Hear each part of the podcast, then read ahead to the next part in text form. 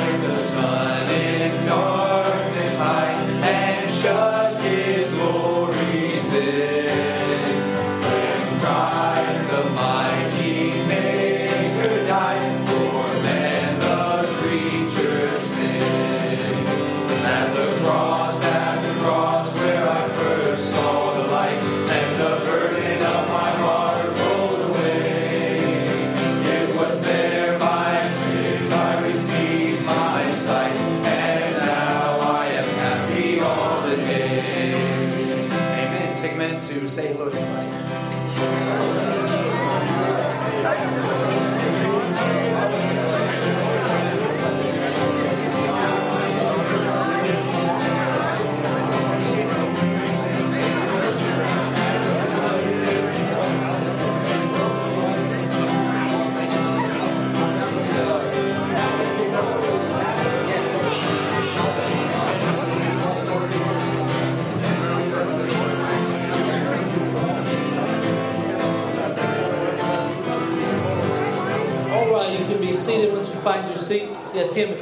And pass those, give those handouts out. Um, so, as you know, this is our uh, men's session, and we get to do this uh, once a month. And so this is my big way of saying the service is going to be different than normal, okay? And uh, so we can take a moment. I got a piece of paper here and a pen. I want to take some prayer requests. I'm going to open it up to you to give some prayer requests. Then we're going to spend some time in prayer together.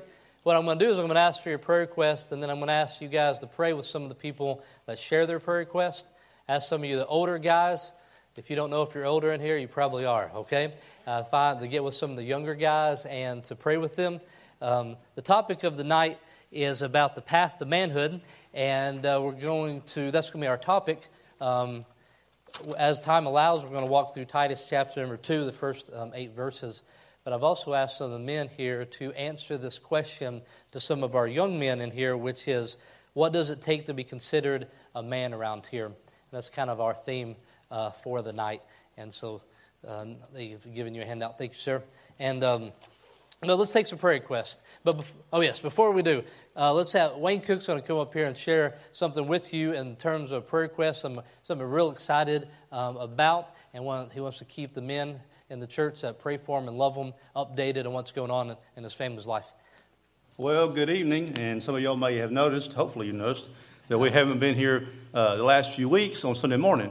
Well, God's given us the opportunity to be preaching at a small church over in Lawrenceville, Georgia, Believers Baptist Church.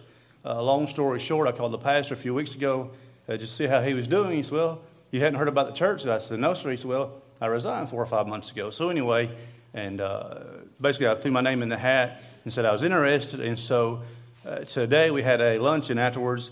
It's kind of a question and answer. And they're supposed to, uh, according to their constitution, they have to announce it publicly for two weeks in a row. So next week, the next two weeks, they'll announce it. And then the 28th, they will be voting whether uh, to call me as pastor or not. So we're very excited. It's a great area. We can continue uh, using our Spanish, start a Spanish ministry over there. It's a very international area. So uh, we're excited, and y'all pray for us. You all pray for Brother Wayne. We say amen. Amen. That is super, super excited for him. And uh, not that far away, so I hope to be involved, encourage them, get to see them, get behind what they are doing.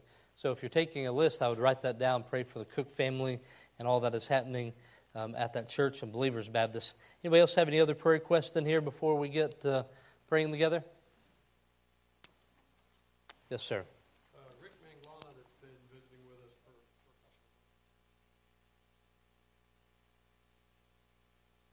quadruple bypass, so pray for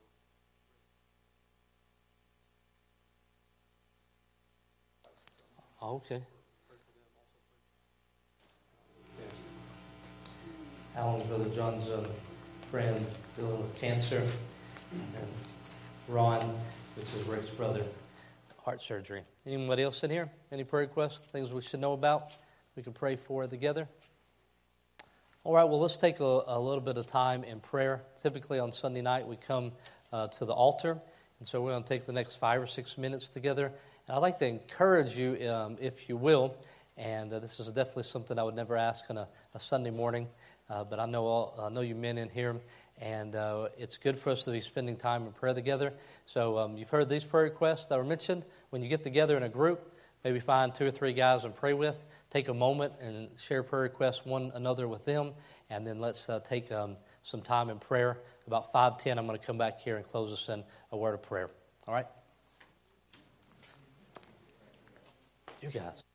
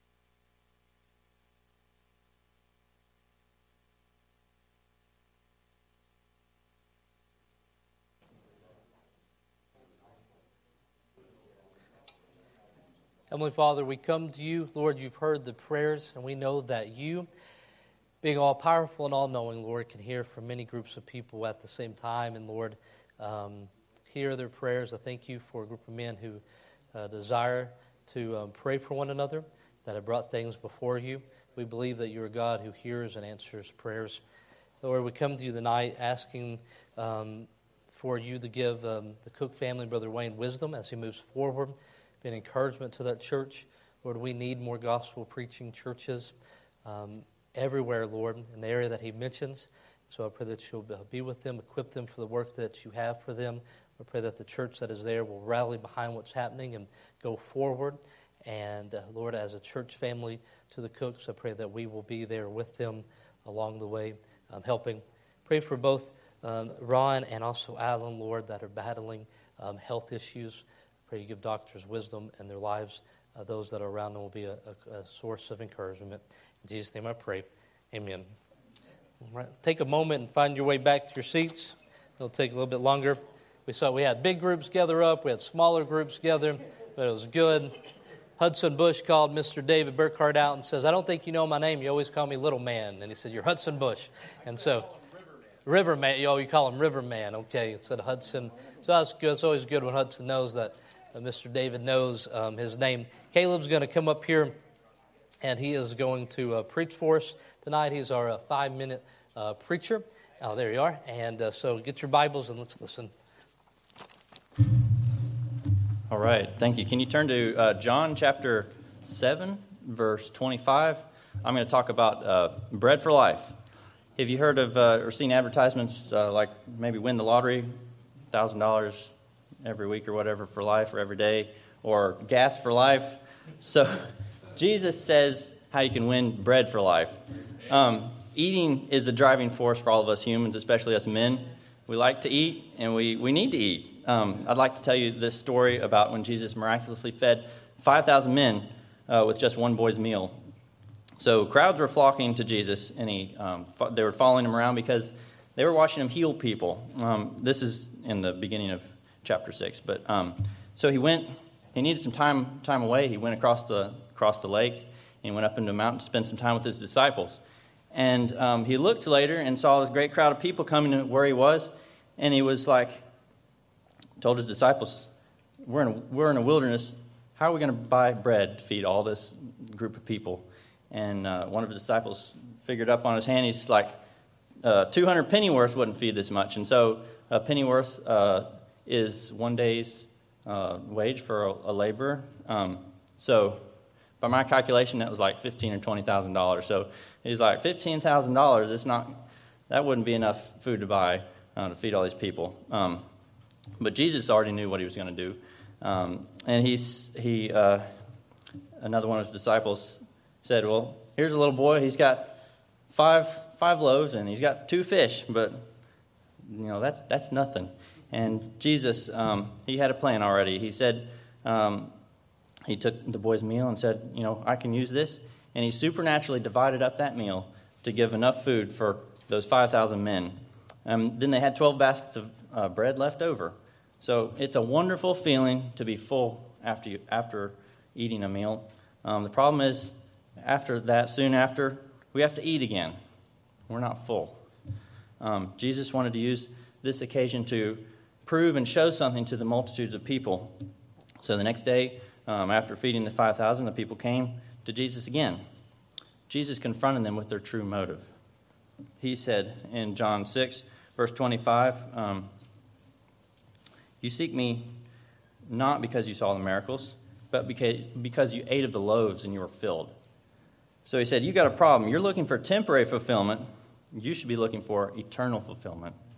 Um, verse 27, he said, Labor not for the meat which perisheth, but for the meat which endureth unto everlasting life, which the Son of Man shall give unto you, for him hath God the Father sealed. Then said they unto him, What shall we do that we might work the works of God? So they understood, they understood that he was speaking of their spiritual condition, but they did not know that the labor Jesus was talking about was actually um, something, sorry. They thought that the labor that Jesus was talking about was something that they could actually do to make their standing with God better. uh, verse 29, Jesus answered and said unto them, This is the work of God, that ye believe on whom he hath sent. So they thought that they could fix their problems themselves. But Jesus said, You can't fix your problem yourself, not in a work you can do. It was only through accepting God's payment or solution, which was Jesus himself. The Jews, well, they did not like the solution that Jesus gave them. They thought they were God's chosen people. Um, they were good enough. They said uh, in verse 31 Our fathers did eat manna in the desert, as it is written, He gave them bread to, from heaven to eat. Um, so, manna was a bread that God fed the nation of Israel in the wilderness after they came out of Egypt. And so every day it would fall to the ground, and they would pick it up, and it happened daily, so it met their needs. But Jesus told them the reality or the penalty. He said, Your fathers ate man in the, in the wilderness, and they're dead. So the people said, We're good enough. We're chosen. God likes us. We're pretty good people. But Jesus said, You're not good enough. Look, your fathers ate man in the desert, they still died. Romans 3.23, it says, For all have sinned and come short of the glory of God. So Jesus then presented a payment for this condition of being sinful or not being good enough.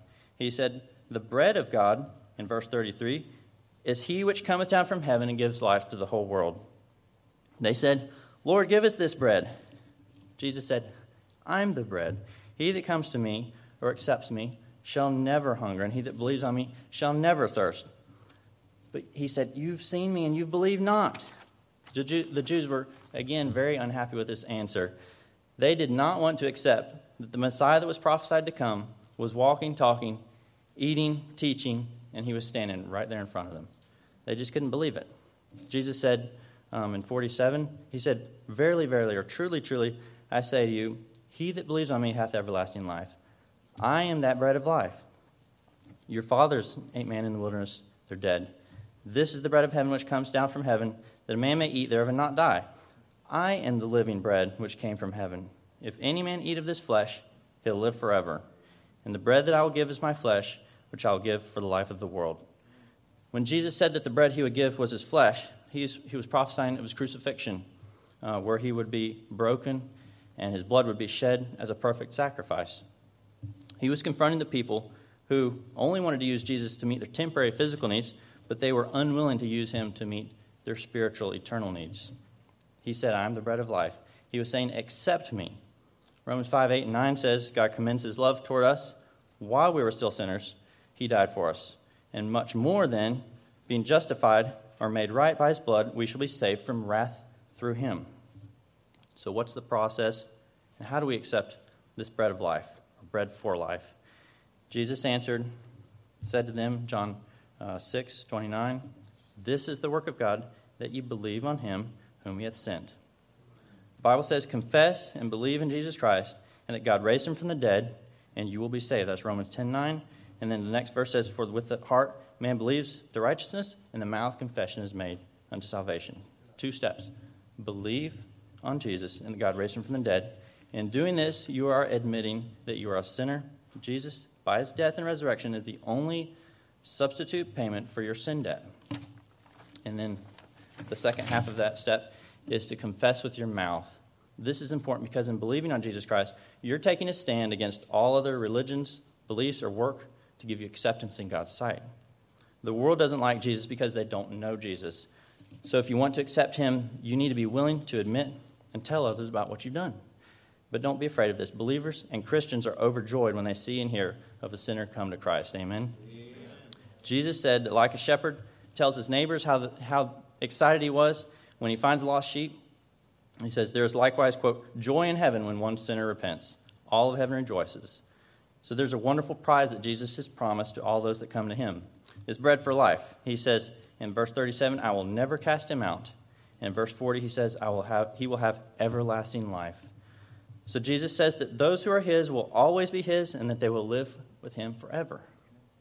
Um, verse 37 again, All that the Father gives me shall come to me, and him that comes to me I will in no wise cast out.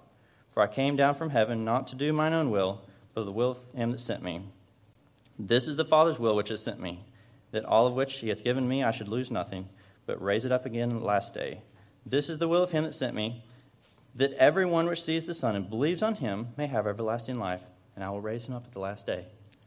Um, if you've never accepted that bread of life or bread for life, please talk to Pastor Trent or any of the godly men here tonight. We would love and be thrilled and praise the Lord to help you make this decision. Amen. All right, if you would, please stand. We're going to sing You Made Us Your Own.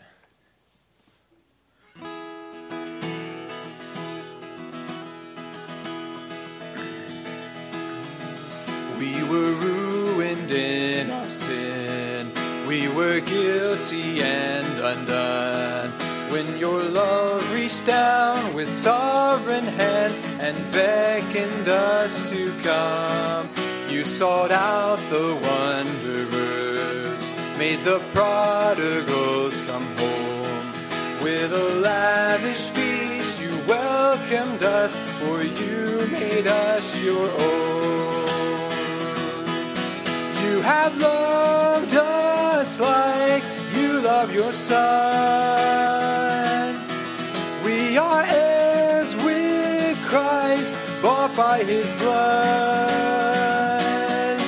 Oh, how great the love that we've been shown. We're your children now. You made us your own. And we're going to sing You Alone Can Rescue.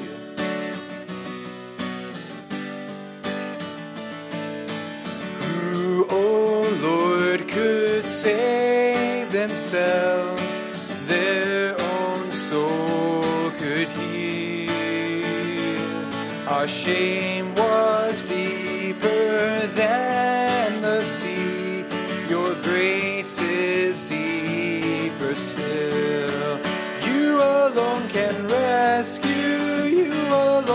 save. You alone can lift us from the grave. You came down to find us, let us out of death. To you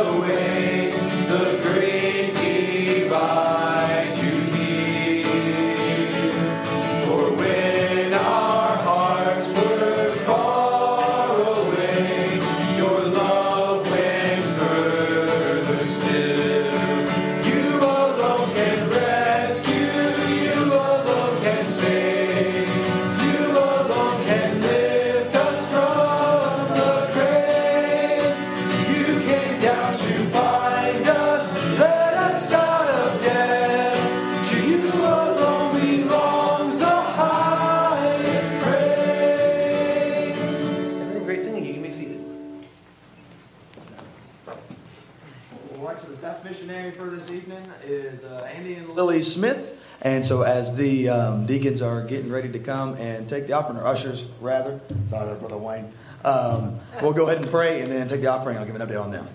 Dear Heavenly Father God, we thank you so much for this day, Lord. We thank you so much uh, for this evening, for an opportunity to get to learn what it means to be a man who loves you and longs to serve you. God, I pray that you would um, be with us this evening, that you'd work in our hearts. And God, I pray that you with Andy and Lily, you bless them on their deputation trails. And Lord, it's in your name we pray. Amen. All right, so Andy and Lily, our missionaries going to China. Uh, they've been on deputation since summer of 2019. They're at about 40% or so. And I was praising the Lord for that when I heard that, going through the whole COVID thing. Um, and he said that his calendar is totally booked right now, which I think is incredible. Um, I personally know how difficult it can be to have a book calendar, and I don't know what it's like to do that on deputation during uh, the pandemic. And so that he has that. I know he's uh, an incredibly hard worker. He's been working hard uh, there in Bristol, Tennessee, right now. Another praise is he said that uh, Joy, their little baby, is a fantastic traveler. Uh, that she doesn't cry hardly at all. They put her in the car seat, and she's just quiet and content. And that is a tremendous blessing uh, for as much traveling as they have to do. So we're praising the Lord for that, praising that their um, things are going pretty well for them. And Lord willing, they'll be getting their support raised pretty quickly. And that when that's finished, Lord willing, there won't be quite as many restrictions, so they won't have as uh, much of an issue as some of our missionaries have had uh, being able to get to the field. So if y'all please be in prayer for them, we'd appreciate it so much. Thanks for that. Great job. We turn to the book of Titus. Um, we're going to look at a few verses there. But I've asked for some um, help tonight and uh, getting some different men to speak on this uh, subject of uh, being a man. And uh, you know that I enjoy uh, teaching uh, the Bible. And can you hear me? Am I good? Okay. And um, I enjoy teaching the Bible, but the type of lesson we, we're going to have tonight, I think would be really good for the young men to see it come from many different men. Because the Bible calls every one of us to live our Christian life um, in a certain way as a, a man, um, uh, leading our homes and in the community. And I think it's going to help that you get to hear different voices speaking about that. But um, Nate made the, uh, a second ago when he said about the, uh, the deacon, it also made me think uh, one of the young men, um, maybe Carlos asked me in the office, he says, Why does Greg call you uh, Brother Trent? And so I want to speak to the little kids here for a second. I'm going to get real simple, but I think it's important that our little ones around here um, understand um, why we do some of the things we do, right? Uh, we'll take a moment and kind of explain to them. I told him, he said, Why does he call him Brother Trent? I said, Well, that's just Greg being nice to me, being kind, and being respectful. Because all of us, all you guys, Hamilton, if you, you uh, as a believer, as a Christian, you're Brother Hamilton, all right? And uh, so I could call you Brother Hamilton. You could call me Brother Trent if you want. When Greg does it, he's just doing it out of, uh, out of respect. Sometimes it kind of gets used like a title, like Mister around church, right?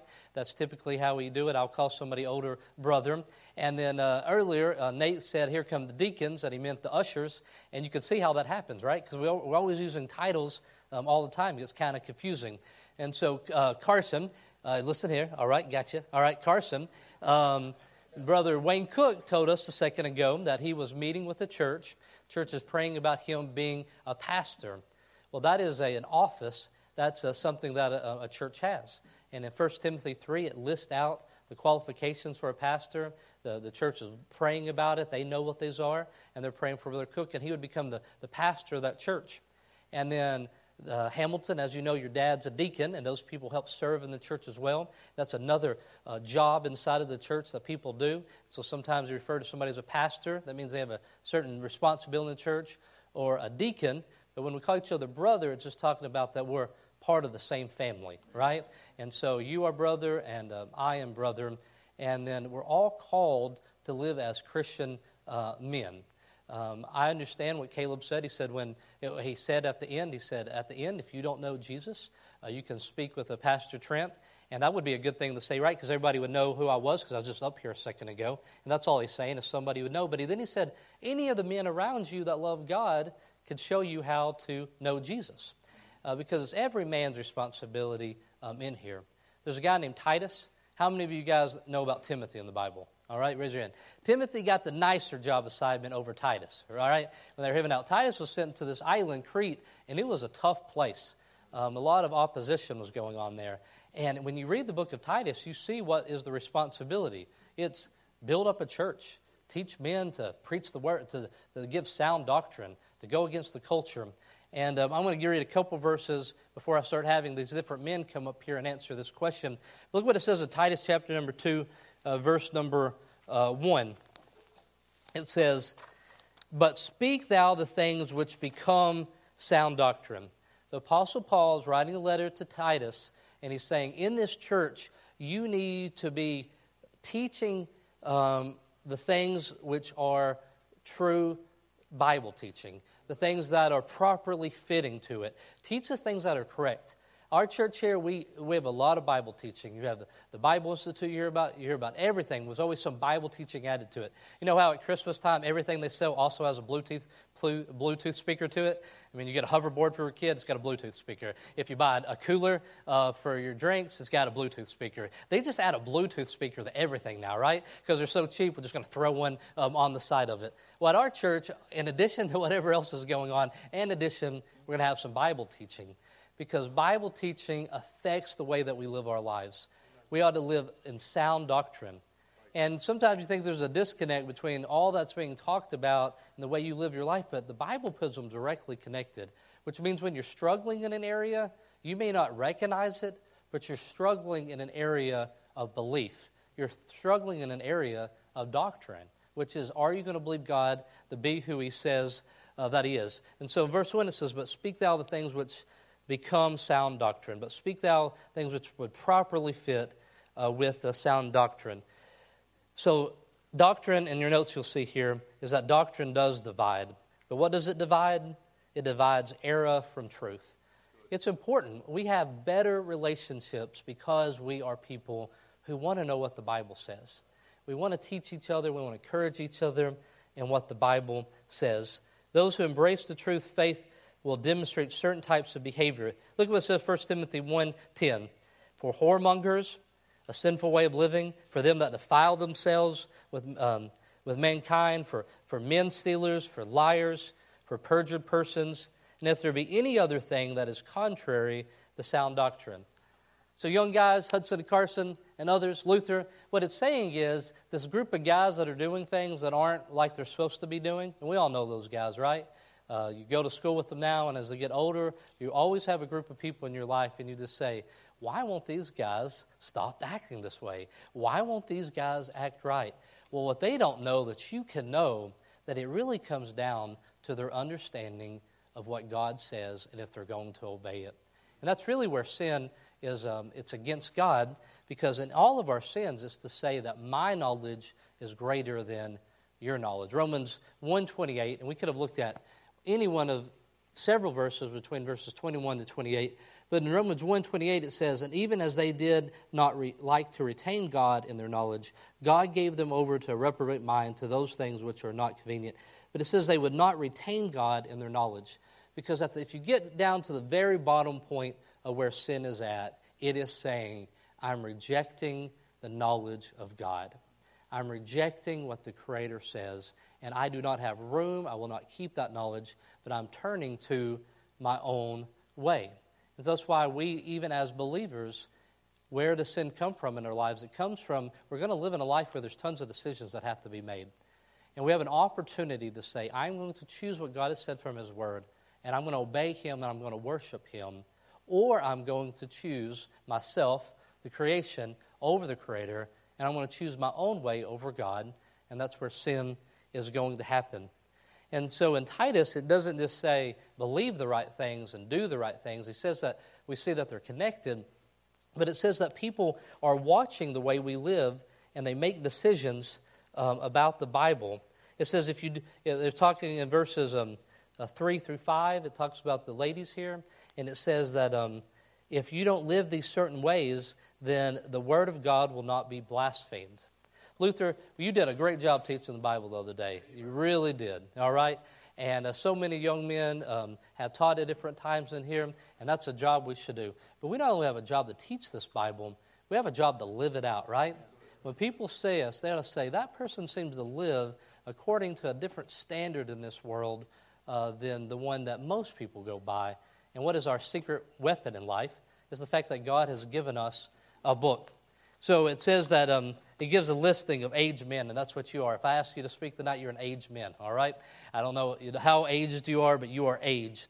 And it tells them, these aged men, that they should be sober, grave, temperate, sound in faith, charity, and patience. And it, these people do that, they, in doing these things, verse 4, it says, that they may teach. You should be looking to them. Abraham, hey, Abraham, little Abraham, or, hey, good to see Abraham. Abraham, it is God's plan for you to understand how to live out what the Bible teaches by watching your dad and his friends. You know what I'm saying here? I'm not telling you that, they, they, that our life is of greater value to, than the Bible, but I'm telling you is that they ought to know what does the invitation look like for what the Bible teaches. It's the way that his dad and his dad's friends uh, live things out. So it's really important, right? It's just really important the way that we talk around these young guys and they hear and what they see come out of our heart, the way we speak to them, the way we either pay attention to them or we don't pay attention to them. Because they're looking to us to be a definition of what does it mean to be a man that loves Jesus. I've shared this story, but it's this, this whole theme is something that really means a lot to me. Uh, my stepdad showed me what the world taught to be a man. He taught uh, work ethic and he taught so many things but there was no joy there. I did not want what he had. I did not, and don't take me wrong here, but whatever he was, I didn't want to be. But then he came home one day and he said, I have cancer. The doctor says I don't have long to live. And what he showed me in about a two month period was something that said, That's the kind of person I want to be. He wasn't any less a man, but he was a man that followed Jesus. And so his whole life he had been only driven by certain things, about gaining wealth and about working all the time. He had no time for nothing else. But when he got that death sentence in his life, when he was there one day and um, he was already um, starting to think out of his head and not so clear, he bought my mom a car and he signed the papers to it. And all of it was make believe, it wasn't happening. But he began to take care of my mom. And I watched that as a little kid. I watched him take steps to care for my mother, and I thought, that's the kind of person I want to be. He went to church every service until he wasn't strong enough to stand again. And so I don't remember a lot leading up to that, but I remember standing beside him in church, and I remember him not having hardly enough strength to stand, and I kept thinking, that's the kind of person um, I want to be. Carson, this shouldn't offend you, but you are not a man. You know this, right? You know this? You're okay with this, all right? And so at some point, me telling Carson he is not a man is going to be offensive to him. But at his age right now, he's comfortable saying, You're right. I'm a boy. I'm a young man. But I know that I'm not a man. But at the older they get, they want the rest of us to recognize that they are a man. And we ought to make clear to them what that path is for them to be considered a man. Because I said before, who they ask that to and how it gets answered is going to really decide a lot of things to them. We know what the world tells us it takes to be a man, and you could go and do those things. I remember uh, my cousin was kind of belittling, um, making fun of me because he was um, just a few years older than me, and he was about to marry this girl that was about my age. And he says, "You know, she's just uh, she's just been more experienced. She just knows more about life than you know. And I'm like, oh, okay. She's traveled to 20 countries and she's, you know, I've got to see a lot of the world, you know? And I'm like, so what is it? And he's like, no, she knows. And I'm like, so you're saying, you're saying basically she's been beat up more than I have, right? You're saying all these things.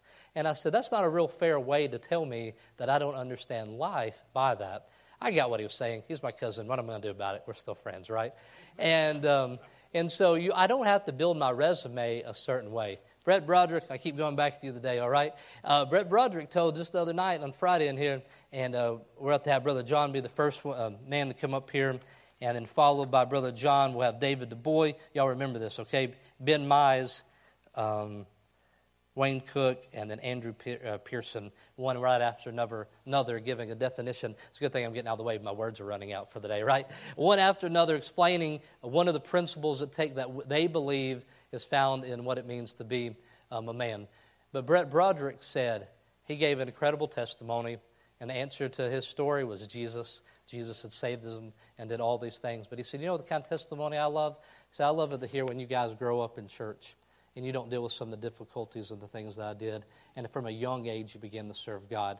And I want you to know in here, Hamilton, I want you to know in here that as you grow up in this church and as you decide to keep following Jesus, and you, and you read the Bible and you're doing the things that this group of men in here are going to recognize and going to say, He's now a young man, now he's a man, and we're going to see that in you. And because we have the same book that we're trying to live by. All right, Brother Hamilton? All right, so I want you to listen real good because we got five aged men, all right? Makes them sound like a cheese. We have five aged men who are going to come up here and they're going to give you a Bible principle of peace that says, according to what I read in the Bible, I believe that these are definitions of biblical manhood. All right, Brother John. All right, we'll start with the most aged of the men. Genesis chapter 6, if you would, just for a couple of minutes. Um, for us to be talking about biblical manhood, we have to talk about a Bible man, right? Because there is just no way that you could be created by God and live up to your full potential as a man unless you know God and walk with God. Genesis chapter 6, verse 9, the Bible says, These are the generations of Noah. Noah was a just man and perfect in his generations and Noah walked with God. Walking with God means, first of all, you've got a relationship with God. Um, if you're justified and if there's anything perfect in you, it was all done by Jesus. Uh, there's nothing that, uh, that you could ever do to get to that place. Noah was a just man and he was perfect, and that just means he was perfect, which means Jesus was in him. He was saved and he was uh, God's man. He made you just and everything that's good or perfect about you is, is Jesus. The generations before and after him uh, knew about him and uh, knew his testimony. And though the whole rest of the world, and I mean literally the whole rest of the world, chose wickedness, Noah chose to walk with God, never wavering, never worrying about that. And his family got to be blessed because Noah walked with God, right? And so his testimony was that. The verse right before that, Genesis 6 8, but Noah found grace in the eyes of the Lord. Not because Noah was worthy of grace, not because he did anything that merited grace, um, but Noah was worthy of grace because he sought grace in the eyes of the Lord. Those are really the only eyes that can bestow grace upon a person. With grace came justifications and all the perfections. And I know Christ dying on the cross is yet future at that point. But all the perfections and all of the justification would come by Christ was accounted to Noah in his lifetime. Noah then submitted his life to the Lord. And he walked with God. Chapter 7, verse 5 said he just did whatever God commanded him. That's how you walk with God. You just do whatever God commands you to do. That's how obedience works. God tells us to do it, and we do it, or we choose not to do it. If real men are going to be family men, if they're going to really protect their family, Noah protected his family. He got them on the ark. I mean, if we're going to be family men, if we're really going to protect our family and live up to the standards of teaching and training them in biblical manhood, then we need to find the grace of God. We need to seek it out only with God we need to let Him justify us, make us perfect, and then every day of our life, we need to just try to walk with God, which means we're Bible men. All right, James chapter 1. I'm going to talk about patience a little bit. Um, before, while, I'm, uh, while we're looking at some things, I want you to think about what you think the opposite of patience would be. Now, don't say it out loud, just think about that for a minute because um, I, I, found something the other day that actually John was teaching on our blameless thing that I thought was really interesting that will tie into this. Um, so, James chapter 1, James chapter 1 says this, uh, uh, verse 2 My brethren, count it all joy when you fall into diverse temptations, knowing this, that the trying of your faith worketh patience. But let patience have her perfect work, that ye may be perfect and entire, wanting nothing. Um, a couple things about why I picked this virtue for manliness of vision. Uh, first, because the Greek word behind it is one of my favorites. I think it's really cool. And second is because this is something that I really feel like God has been putting his finger on my life quite a bit here recently. So let's talk about the word. Now, I hope your eyes aren't rolling because I said uh, the word Greek. And if you did, I reject your eye roll, and I'm going to power through this anyway. Um, the Greek word behind this is actually a compound word, and the root word is meno, which means to remain. And the prefix for the word is huper, which means under. So you put those two together, and the word means to remain under. And I really think that that gives us some foundations for what is happening when God says He wants to work this out in us. Um, it really helps us flesh this out. So, having patience means more than just not blowing up. And I think that's kind of what we think of as well. I, blew up, so I, I, lost my patience, but there's really a whole lot more that's going on with that. Um, what it really means is that we need to stick with the hard things. And like I said, this really is something that I've been convicted of lately. You know, it's amazing that as, as men, we can, we can very easily see the value of lifting weights. I mean, you go in, you put, I mean, it's, it's how much can you put on? And you put on, how much weight do you put on? Cooper, you go to the gym, don't you? Okay, how much weight do you put on? Now, you don't have to tell me a pound, but like, how close do you get? Make it tell you a pound. Give, give it. Give, what do you, what do you, what do you bench, bro? Okay, all right. So if you can bench 350, if you're working out, how close do you get to 350 if you're going to be doing some reps? That's what it's like. You got it. We, we understand that very easily. If you're going to go and you're going to exercise and you're going to make gains, you're going to, you're going to get really close to what you can't handle, right? But when it comes to our relationships, when it comes to our spiritual walk, any frustration, any pain we think is a curse. And that is not what God says is happening here. He even says that when the trials come, what are we supposed to consider those? We're supposed to count it joy. Why? Well, it's not because, you know, Cooper or anybody else that's doing something like that, while they're in the middle of it, is going, This is awesome. Maybe they are. Maybe they got some pre workout going on or something like that, right? That's not what's happening here. But what is happening is it's, it's that we know that there is not going to be any product unless we get close um, to the edge of that. Um, James is telling us here that there's a goal that we need to have, and every piece of suffering brings us closer to what ought to be the prize for us. So, again, what is the opposite of patience? Look at Ecclesiastes uh, chapter 7, verse 8. John brought this up in the blameless thing, and I just thought this was really good because when he, when, when he said this, I was like, well, that doesn't make sense. And then I was like, oh, yeah, that makes perfect sense. Ecclesiastes 7 8, not John, you know, and even worse, I was, I, it didn't quite make sense with what Scripture was saying. But, but think about this better is the end of a thing than the beginning thereof, and the patient in spirit is better than the proud in spirit. And so we have an opposite here of patience of being pride. And you think about that and it really it really plays out. If you are upset about the trials in your life, it's probably your pride saying that you shouldn't have to deal with this. I feel like that with my kids sometimes. I feel like that with my family. It's just like, well, I don't, I don't want to deal with this. I shouldn't have to deal with this. And, and no, no, no, no, no. We need to deal with this because if we're going to make gains in our walk, if we're going to make gains in our family, we need to be dealing with this. Don't let your pride keep you from making the spiritual gain that God has designed for you. A man stands up and he takes the weight and he stays there. I've heard this and I thought it was really good. Real men do not run from problems, they run to problems. They don't run from problems, they run to problems. And it's patience that helps us to stay there.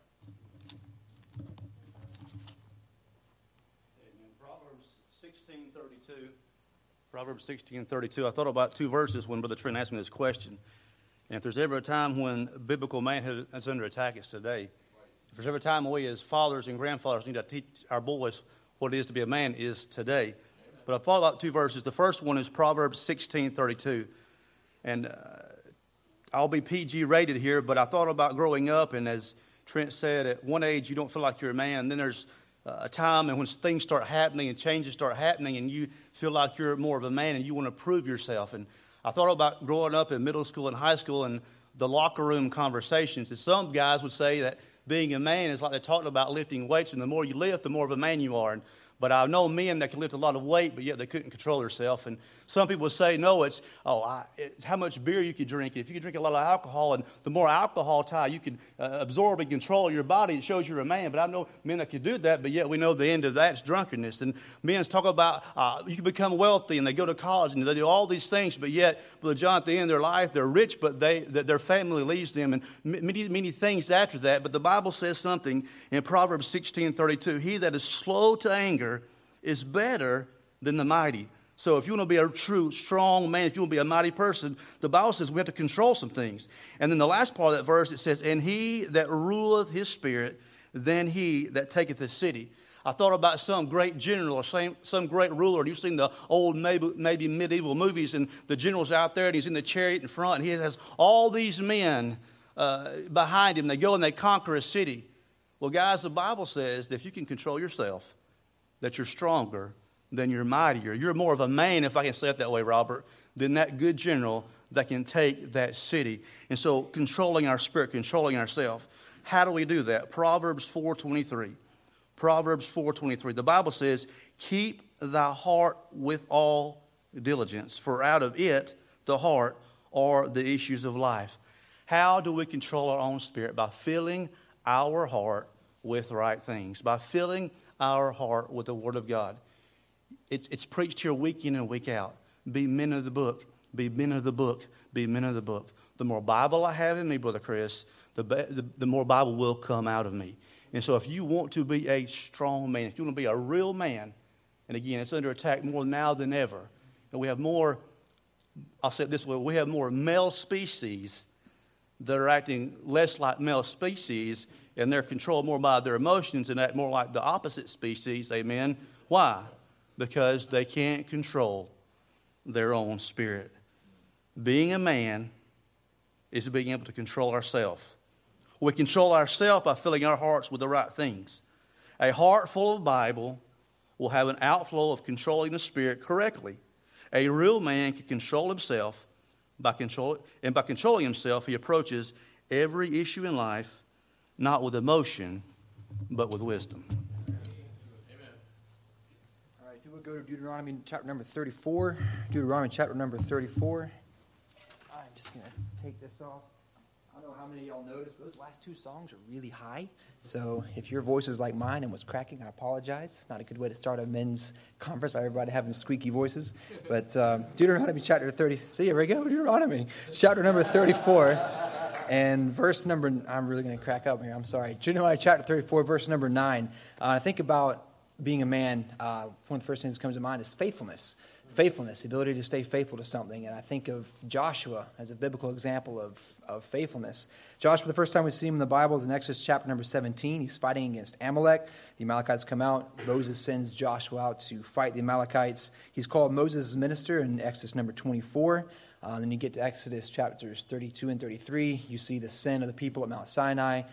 Uh, Josh was not part of that. He was too busy serving Moses and, and doing um, things that pleased God to take part in the sin of the nation. Um, Numbers 34, Joshua was chosen as one of the uh, people from his tribe to go and explore the promised land. Uh, they were supposed to pick a, a, a, ruler from their tribe to go out. So here we see Josh was considered a ruler, even at his young age, considered to be a ruler to go out and, ex- and explore the land. Um, and then that was Numbers 34. And here we get to Deuteronomy chapter 34, verse number 9. 40 years later, and this is what we see about old Joshua. It says, And Joshua the son of Nun was full of the spirit of wisdom, for Moses had laid his hands upon him, and the children of Israel hearkened unto him, and did as the Lord commanded Moses.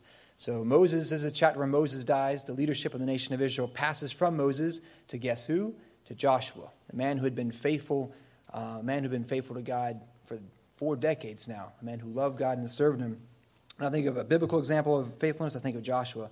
When I think of a present day example of faithfulness, I think of my dad, a man who got saved at a young age and then he dedicated his life to, to follow and do what was right. He raised nine kids in church. I remember being in church my whole life from, from the time I was born up till now. And um, that godly heritage my dad passed to me, and I'm praying it'll pass on uh, to Wesley through the grace of God. I, it's what I want for all my children to love the Lord.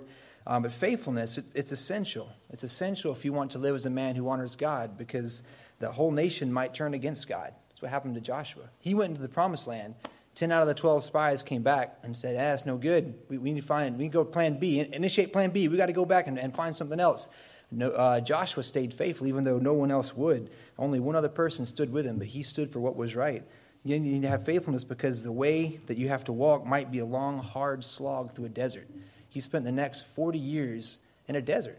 He spent the next 40 years in a group of people that he probably was maybe not the biggest fans of because that was his fault, their fault that he was in the desert to begin with. So you, know, you have to be faithful because you don't know what lies ahead. You don't know what, what, what trials you're going to face in your life. Um, faithfulness is essential because you might have to suffer because other people have sinned. Um, Joshua should have been enjoying his inheritance those 40 years. He should have been in the promised land. But instead, he was stuck in a desert with a bunch of complainers, and he could have become bitter. He could have turned against God. And you read the nation of Israel, their history, and it's like up and down and up and down, mostly down, turning away from God. And, and Joshua, we find at the end of that period, he was still faithful to God. He was still faithful to God. Through all this, Joshua maintained his faithfulness to God. And when I think about what Wesley needs to be a man, he needs faithfulness. He needs to get saved, first of all. Um, and thank you to all the, the people who've been in his Sunday school classes and are teaching. He'll come home and, and tell us things about um, the Bible and about salvation that I didn't teach him. I know Kristen hasn't had a chance to teach him. And, it's like, wow, he learned it here at church. So thank all, you for investing in our kids. He needs to get saved and he, need, he needs to knit his heart inseparably to God. He needs to tie himself so closely to the Word of God that if the Word of God sinks, he sinks with it. If the Word of God rises, he rises with it. He needs to have his heart tied inseparably to the Bible. Um, he needs to be in a community of men who love God and are willing to call him out when they see him begin to veer off from God. And he's not alone in that. We all need that. We all need to be not just faithful in our own lives, but be around uh, people who are also faithful, men who will be able to help us stay on that path and keep us accountable. None of us know what the future holds, other than that Jesus promised we'd have tribulation. That's what he told us. But whether it's tribulation that comes for you or whether it's prosperity, either one has the potential to veer you off from God. Either one has the potential to, to, to push you off the course. A man of God is a God, a man who's decided that at the core of who he is, that he is a child of God. A man of who is a man of God is one who's decided that he will remain faithful to God because that's who he is, not because that's fun to do or that's cool to do or other people do it or any other reason. Other than that, he knows that God loves him and he loves God and he wants to walk in a way that honors that. He's wholly defined by the fact that God loves him and his life will reflect that belief.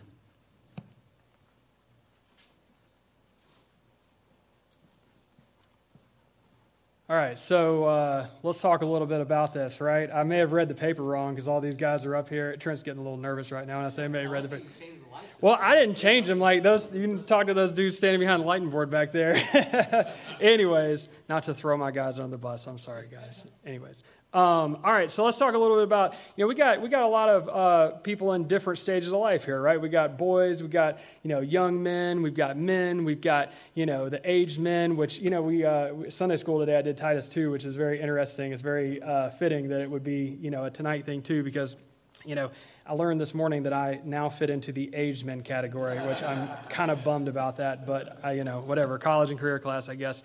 So you may think about it and you're like, well, what, what, when do I become a man, right? Like all the young men in here, I'm sure that you guys are probably thinking like, when am I officially going to get, you know, my man card or when do they hand those things out? Is there a ceremony? And, you know, Robert can probably tell you about the uh, African village where they all dive off the, uh, what do they do? Dive off like a 40 foot platform, like face first, and then they're approved to be men after that, or they stick their hand in the little ant uh, things that sting them.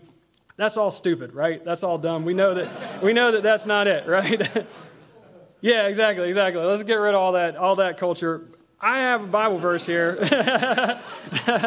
There's a Bible verse here I think is very, uh, is very fitting for, uh, for, for when that happens, right? So let's turn to 1 Corinthians 13 11. And it's Paul speaking here. He says, When I was a child, I spake as a child. I understood as a child. I thought as a child. But when I became a man, I put away childish things. You know, we're too focused sometimes on the biology that we miss the uh, what being a man is, the, the attitude, right? And it's not just attitude, it's attitude, appetite, it's ambition, it's action, right? You can you can be a man. I mean, I've seen 16 year olds that I would say, like, that is a great young man. You know what I mean? And I've seen 45 year olds that I would be like, that is a 45 year old boy walking around right there. You know what I mean? I mean, I worked with a guy at Papa John's who uh, drove his parents' Escalade to deliver pizzas and lived in their basement, and he was like 45 years old. That's a 45 year old boy. I'm sorry, just the way it is. You know, you got to put away childish things, and uh, and that's you know that's what it means to me too. And you know, I, I'm you know, I don't have any sons, right? But I have kids, and in my kids' life, in the same way that my dad did for me, I try to create opportunities for them to grow, right? I try not to, to raise them in, the, in like a, a, I try to protect them, but I try not to raise them in a padded childhood. You know, I'm very grateful to my own father for that because I never one time when I was growing up thought, you know what, I could use a little bit more responsibility right now, or you know, I really, I really wish he would give me an opportunity for growth. You know, I mean, they were, they were there, right? And we need to be doing the same thing for the young men that we have uh, either in our households or in our in our uh, ministries or that we run into because you know, like Trent said in Titus 2, you know, it's one of the things we went over this, uh, this morning in our class, you know, uh, verse uh, 2 that the aged men be sober, grave, temperate, sound in faith, in charity, and patience. Obviously, that's step one. Us as, you know, uh, myself as an aged man, and anyone else who wants to take on the aged man category in here. First, we got to get that B level, right? And then there's the, uh, the, the do level, right? Uh, verse 6 Young men likewise exhort to be sober minded in all things, showing thyself a pattern of good works and doctrine, showing uncorruptness, gravity, sincerity. Right? There's things that we should, opportunities that we should create, things that we should do to raise up the next generation of men because, you know, we're not going to live here on this earth forever, and we need to have men that will follow in our footsteps and serve God and do the things that, uh, that, that should be done to, uh, to honor, you know, for, for His glory and for His kingdom. So, you know, you ask, when do you, when do you become a man, right? I mean, all you boys in here, all you young men are probably thinking, like, at what point in time does that happen? Well, put away the childish things, embrace the knowledge and everything that you can get from the Bible, from the Word of God first, and then from good quality men, and you'll be well on your way towards that. That was great. Really glad that Andrew's working with that college and career. That's exactly the kind of way they need to hear that. Just have a couple of minutes and we'll end in a word of prayer. But um, how many of you have your name in the Bible? As your na- you have a Bible name would be another way to say it. A few of you do. Okay, uh, Zach's reading a different Bible because Hamilton raised his hand. Okay, and uh, so if you if if my name popped up in the Bible, I would really pay attention. You um, in here, if you consider yourself a boy or a young man, I want you to pay attention because it's going to get. Mr. Andrew just read it, but it speaks about you for a moment, and it. Um, you can make a choice in here. We had a good example. Thatcher, we were told in here by uh, this group in here that a man uh, will be somebody like Noah that walks with God. No better way, better way to protect your family than walking with God. He didn't protect his family by building a boat. He protected his family by listening to God, right? And so, what an example that patience to stick with doing hard things. We live in a world where people quit when it gets hard and people pay the responsibility. We do the hard work, all right? If somebody's got to do the hard work, we're going to do it. We're going to lead. That's a manly attribute. Being uh, controlled, not being the self control, but being spirit control, like Brother Wayne talked about that. That control that we'd have in our lives. Doesn't matter if you can lift 350 pounds, which is very impressive, right? What's impressive is that we have that control um, in our lives and then being faithful to the work that God's given us. And then Andrew just brought us down to a point of decision. You get to decide. Right now, some of you learned that you're age men. Congratulations, okay? Uh, you took on that title. But all of you in here, all right, if you're awake, Henry, I want you to hear this, all right? oh, Henry, all right. Henry's going to miss this, all right? When all these boys grow up, they're like, Henry, what was happening when you heard that lesson about being a man? I must have slept through it, okay? a little, t- um, but all you boys in here get to make a choice right now. Do you want to be a boy or do you want to be a young man?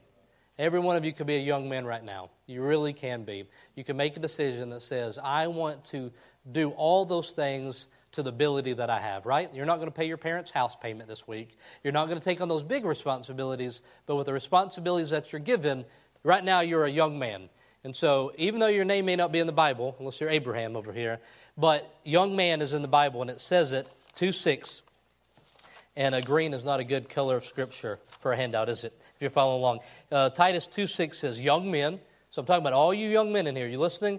Young men, likewise exhort to be sober minded, to be serious minded about the things you should be serious minded about, in all things showing thyself a pattern of good works. Then, right after that, it says, In doctrine, showing uncorruptness and gravity in speech. You'll do the right, you'll do the thing that you know to do is right, and you'll learn the things that you know to learn. And then one of the applications given is that sound speech that cannot be condemned, that he that is contrary part may be ashamed, having no evil thing to say of you. So if you want to move from being a boy to a young man, let me give you one application you can make, as Andrew said about in the do level, is that you're going to live honestly, that your words are going to matter, that you speak the truth. When an opportunity comes, you're going to give sound teaching. You're going to say what the Bible says. That when somebody can count on you to give them sound advice. And every man in here, people are looking to us to give them sound advice. Your friends are looking to, your family's looking to them. And so, how are we going to do this? How are we going to have a pattern of good works? Is that we're people of sound doctrine. We got to know our work. We got to know our word. Now more than ever, we need to raise up a generation of young men that are going to know the word and they're going to do things right. So, if every one of you boys in here make a decision right now that you're going to be a young man, you're going to take on the responsibility that's in front of you, and you're going to own it. You're going to do right, take responsibility for knowing the Bible. Some of you are old enough now to have your own Bible reading plan and to talk to your parents and say, I want to be reading the Bible for myself um, every week. Would you help me? Uh, you should take on those responsibilities. Don't wait for it to be brought to you. Go and get them. Go and take on those responsibility. And then the rest of you in here that learn that we're aged men, we have a big responsibility. They should be watching our lives. They hear Pastor preach the Bible, and after they hear him, they look around and they say, But what does that mean in real life? And then they watch how we live our lives. One announcement, May 7th, the next Blameless Conference that we'll have uh, on the books. Just give the conference that apply uh, to the men. And then our staff missionary, Andy Smith, that we're given. Our strategic partner um, is, I just lost it. And our strategic partner of the week? Jim Roberts Seniors, right, in India. And then we have Burma as the country of the week or Canada. When the bulletin says one thing and the slide says another, I feel like I'm between mom and dad because Miss Yvonne gives one and Brother Brett gives the other one. So I don't know which one to go with. Which one are we going with, Brother Brett? Canada or Burma? Dad has spoken. It's Burma, okay? All right. We're going with Burma. Let's, let's pray together, and I pray that you'll take into account what you've heard tonight. Heavenly Father, thank you for the word that was taught from the men. Pray that every boy in here will make a decision to take on responsibility like they should, to, to lean forward in life, to say that they want to be serious minded about the things of God. Uh, they want to be a person that has a good pattern, a good example of work, even in their youth, Lord, that the life that they would live would be an encouragement uh, to others. Pray that every man in here, Lord, will see the responsibility that they have to live out the principles that we're teaching as a church and give good examples to them. In Jesus' name I pray. Amen.